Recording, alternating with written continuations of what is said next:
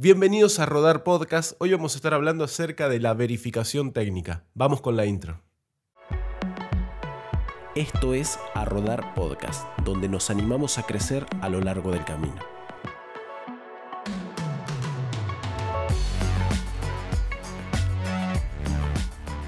Bienvenidos a un nuevo episodio de A Rodar Podcast. Gracias a todos los que ven y los que escuchan este podcast. Te recuerdo que está disponible tanto en YouTube como en plataformas de podcast como ser Spotify, Apple Podcast, Google Podcast, Anchor y algunas más. Entonces lo podés ver a este podcast o lo podés estar escuchando desde la comodidad de tu celular. Te pones los auriculares, haces ejercicio y eso te facilita no tener que estar atado a la pantalla viendo solamente, sino también que lo puedes escuchar con total libertad. Así que te animo a que puedas escuchar los otros episodios si no los has escuchado aún y que también me sigas en las redes sociales para enterarte cuando sale un episodio nuevo. Una vez más te recuerdo, esto lo puedes encontrar en Spotify, Apple, Google, este, todas las plataformas de, podcast disponibles, así como también nos podés ver, me podés ver a través de YouTube.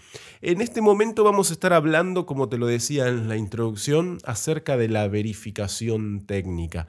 ¿Y por qué esto? Porque me puse a pensar en estos días, a recordar, mejor dicho, algo que me tocaba hacer cuando vivíamos en Buenos Aires con mi familia. Actualmente vivimos en la provincia de Entre Ríos, aquí en Argentina, y anteriormente, hace unos años atrás, vivíamos en Buenos Aires. Y en Buenos Aires es obligatorio para todos los vehículos que han pasado cierta cantidad de años, no son demasiados últimamente, este, aún los autos bastante nuevos también tienen que hacer esto que se llama BTV, verificación técnica vehicular.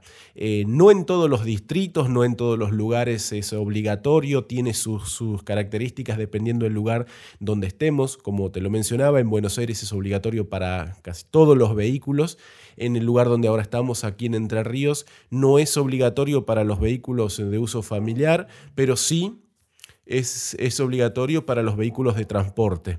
Em, y y esto es algo que, bueno, consiste en tener que llevar a un vehículo a, un lugar, una planta verificadora, donde le hacen distintas pruebas, probar los frenos, probar este, la combustión de los gases, hacer pruebas en los caños de escape eh, para, ver la cantidad de, humo que está largando el, el motor, para ver si la suspensión está todo bien.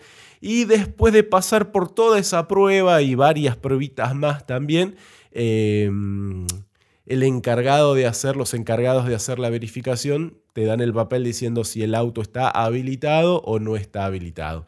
En caso de que haya algo que no esté bien, porque tal vez un disco de freno, porque tal vez alguna, alguna parte de la suspensión está dañada, el auto queda rechazado, pero esto no significa que no puede circular, sino que hay que ponerlo en condiciones y volver nuevamente a pasar por la planta verificadora con un plazo de días determinados para que se pueda dar la aprobación. En caso de que, de que se haya solucionado el problema, se haya arreglado, se haya, se haya reparado lo que estaba dañado, el auto nuevamente está en condiciones de poder seguir circulando con total libertad.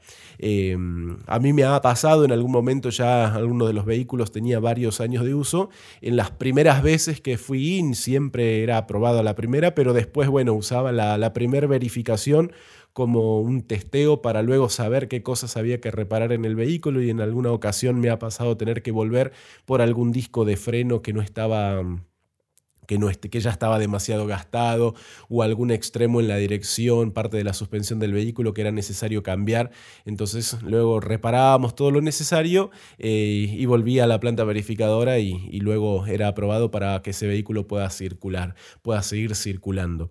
Eh, esto me llevó a pensar en lo siguiente, que... Mm, a veces en la vida, cada uno de nosotros en nuestro andar, te recuerdo que este podcast se llama Rodar por el hecho de, de estar transitando, caminando, avanzando, rodando en la vida.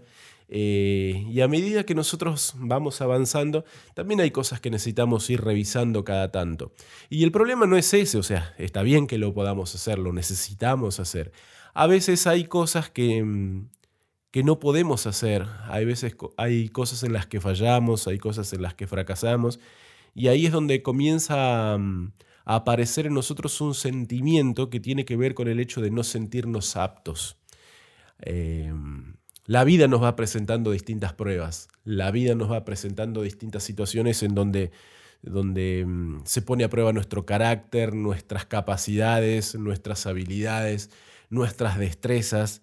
Hay veces donde salimos victoriosos, hay veces donde podemos sobrellevar toda situación, sobrepasarla, vencerla, y hay veces que quedamos de camino, que no, no, lo pudimos resolver, no pudimos solucionar, no pudimos llegar a, alcanzar alguna solución o, a, descubrir la salida en esa encrucijada que nos encontramos. Y el hecho de empezar a, o que nos pase esto varias veces, nos empieza a hacer pensar de que no somos aptos para esto de que no estamos calificados y que todo lo contrario, de que vamos a seguir fallando una y otra vez, entonces mejor no lo intentamos.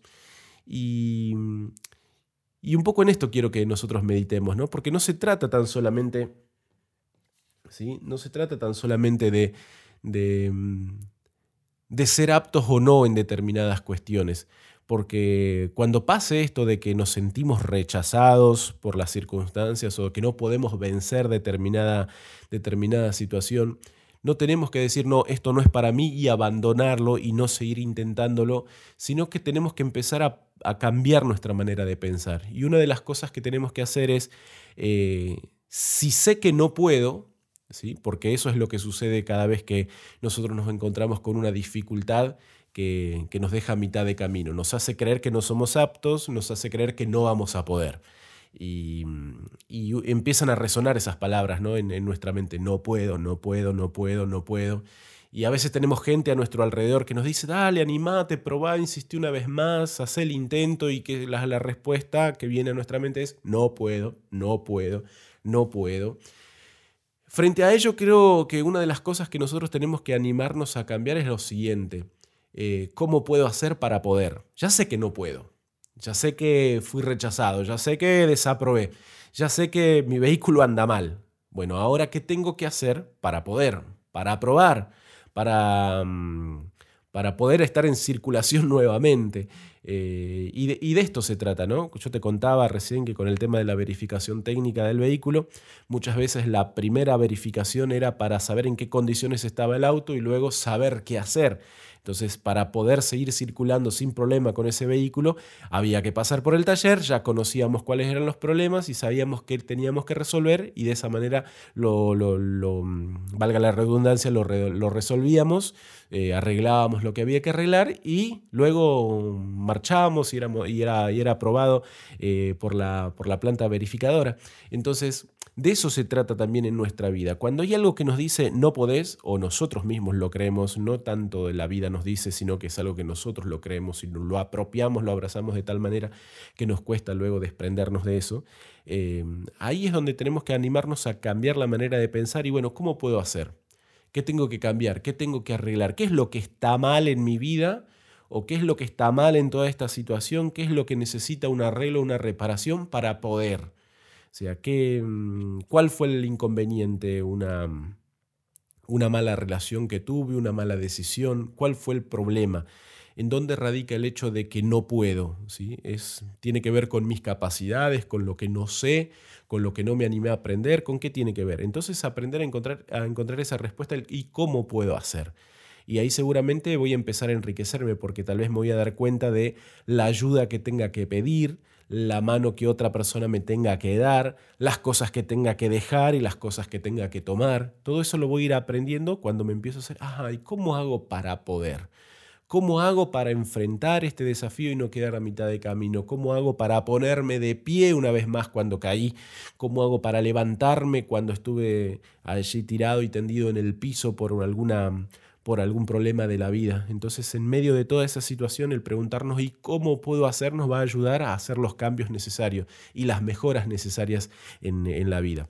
Y sobre todo teniendo en cuenta lo que Dios dice de nosotros. Hay un versículo que me gusta mucho que está en la Biblia, lo tengo aquí en, en mi celular, en mi teléfono, Colosenses capítulo número 1, una de las cartas que escribe el apóstol Pablo, dice, y, darán gracias siempre, eh, perdón, este, Pablo está mencionando acerca de, algo que, que esta gente que vivía en Colosas está viviendo. Y dice, y darán gracias al Padre que nos hizo aptos, esto es algo que él menciona, ¿no? Y Dios nos hizo aptos para participar de la herencia de los santos en luz. O sea, que Dios hizo todo lo necesario y todo lo posible, de su parte está para nosotros disponible las cosas que como hijos, que como santos, podemos nosotros llegar a vivir. Así que Dios nos hizo aptos, Dios nos capacitó. Y esto no quiere decir que está todo bien en nosotros, sino que quiere decir que es posible cuando nos empezamos a dar cuenta de aquellas cosas que necesitamos ir mejorando, aquellas cosas que necesitamos ir cambiando. Es posible. Dios nos va a ayudar, Dios nos va a dar la fortaleza. En nosotros también está la, la, capacidad de, de, poder reconsiderar, de darnos cuenta de las cosas en las que estamos fallando y también la capacidad de poder cambiar. No es que decimos, no, así soy yo, yo no puedo y nunca voy a poder y con esto me quedo. No, es posible, es posible. Dios lo ha hecho posible para nosotros y nosotros con su ayuda también podemos empezar a alcanzar y a vivir cosas completa, completamente diferentes en nuestra vida. Entonces no se trata tan solamente de quedarme con el no puedo, no califiqué, no soy apto, sino que preguntarnos ¿y cómo puedo hacer?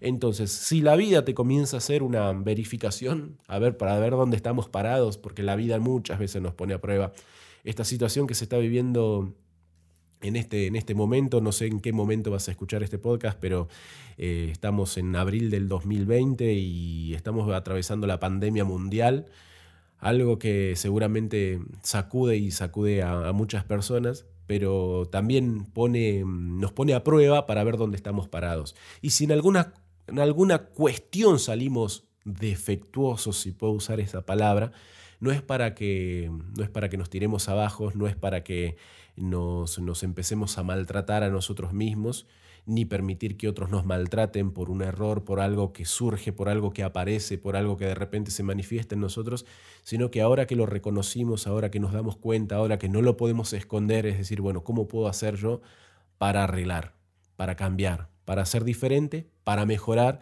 para no ser el mismo de siempre y poder seguir avanzando. Nos queda mucho por delante, hay mucho camino por recorrer y para eso tenemos que hacer unas cuantas revisiones en el camino eh, y si estás en una de ellas, que no sea para que te quedes a la mitad y para que digas no puedo seguir, sino para que hagas todo lo necesario para poder seguir rodando. Que Dios te bendiga un montón y que realmente esto que estamos hablando en cada oportunidad que nos encontramos te sirva a tu vida también para, para, para esta aventura que significa estar vivos y día a día seguir aprendiendo. No te olvides, en las redes sociales me puedes encontrar en Instagram Damian Baigan, también me encontrás en Facebook, todo eso lo vas a encontrar allí también en, en, en, en, YouTube, en los links están ahí en mi Instagram para que, para que puedas acceder a las distintas plataformas, a los distintos perfiles y también me vas a encontrar, como lo decíamos, Spotify, Google Podcast, Apple Podcast, no te olvides de seguir, de apretar ahí en, seguir o en, o en suscribirte para que te lleguen las notificaciones cada vez que hay un nuevo podcast disponible. Dios te bendiga un montón y nos encontramos en una nueva oportunidad. Nos vemos.